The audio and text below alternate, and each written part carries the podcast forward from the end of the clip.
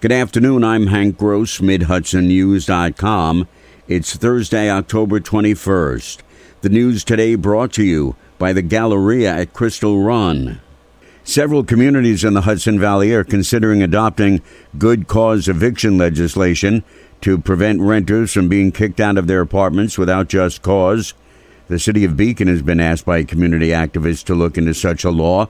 But Mayor Lee Kyriacou says the city attorney doesn't think it's legal. Our attorney put out an opinion saying that the city doesn't have the authority to do so. Um, that created significant disagreement because uh, uh, of you know the number of people come and express concern that uh, about tenants and evictions. Um, even though there is a state law regarding retaliatory eviction and other things, the state hasn't done everything that people would want. Uh, so we put in a request to the um, New York State Attorney General for an opinion. The Beacon legal opinion came after the city attorney reviewed the good cause eviction legislation from the city of Albany. The Kingston Common Council is also going to be taking up the issue. The Federal Emergency Management Agency has extended individual assistance to Dutchess County residents.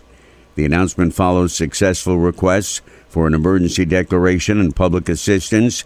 County Executive Marc Molinaro says this is welcome news for residents and business owners throughout the county.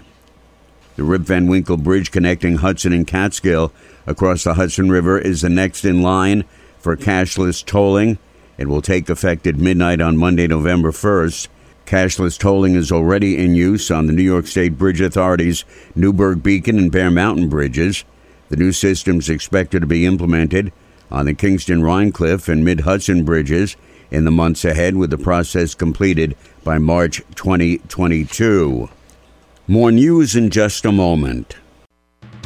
Find over 100 retailers allowing you to spend hours shopping safely at the Galleria at Crystal Run. Enjoy the big brands and the diverse selection of family owned stores all in one location. The Galleria at Crystal Run offers dining options for everyone with Fuji 110 Grill, Allen's Mediterranean Grill, and Peru Cuisine. Discover the Mid Hudson Valley's premier shopping, dining, and entertainment destination the Galleria at Crystal Run.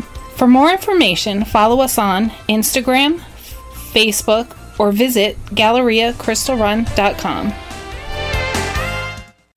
Town and village officials in Saugerties are holding a public discussion on recently enacted marijuana laws in the state. The cannabis presentation, scheduled for early next week, will include presentations by interested parties and is designed to provide a better understanding of the meaning of sales, warehousing, growing, distribution, and consumption of cannabis. The meeting will take place on Monday, October 25th at 7 p.m. at the Kiwanis Ice Arena. The Ulster County Sheriff's Office has arrested a town of Ulster man on sexual abuse charges. 68 year old Douglas Whitaker of Ruby allegedly engaged in periodic unlawful sexual conduct with a juvenile victim since the spring of 2020 when the victim was under the age of 17. He allegedly met the child in an online dating app. A 59 year old Monticello man who had stopped his motor scooter on Route 42 in Sparrowbush just after 6:30 in the morning on Tuesday behind a stopped school bus was rammed from behind by a 2011 Dodge Avenger. The scooter operator Dennis Bickham was pronounced dead at the scene, state police say. The driver of the Dodge, 63 year old Denise Donovan of Forestburgh, was not injured. I'm Hank Gross, MidHudsonNews.com. The news today brought to you by the Galleria at Crystal Run.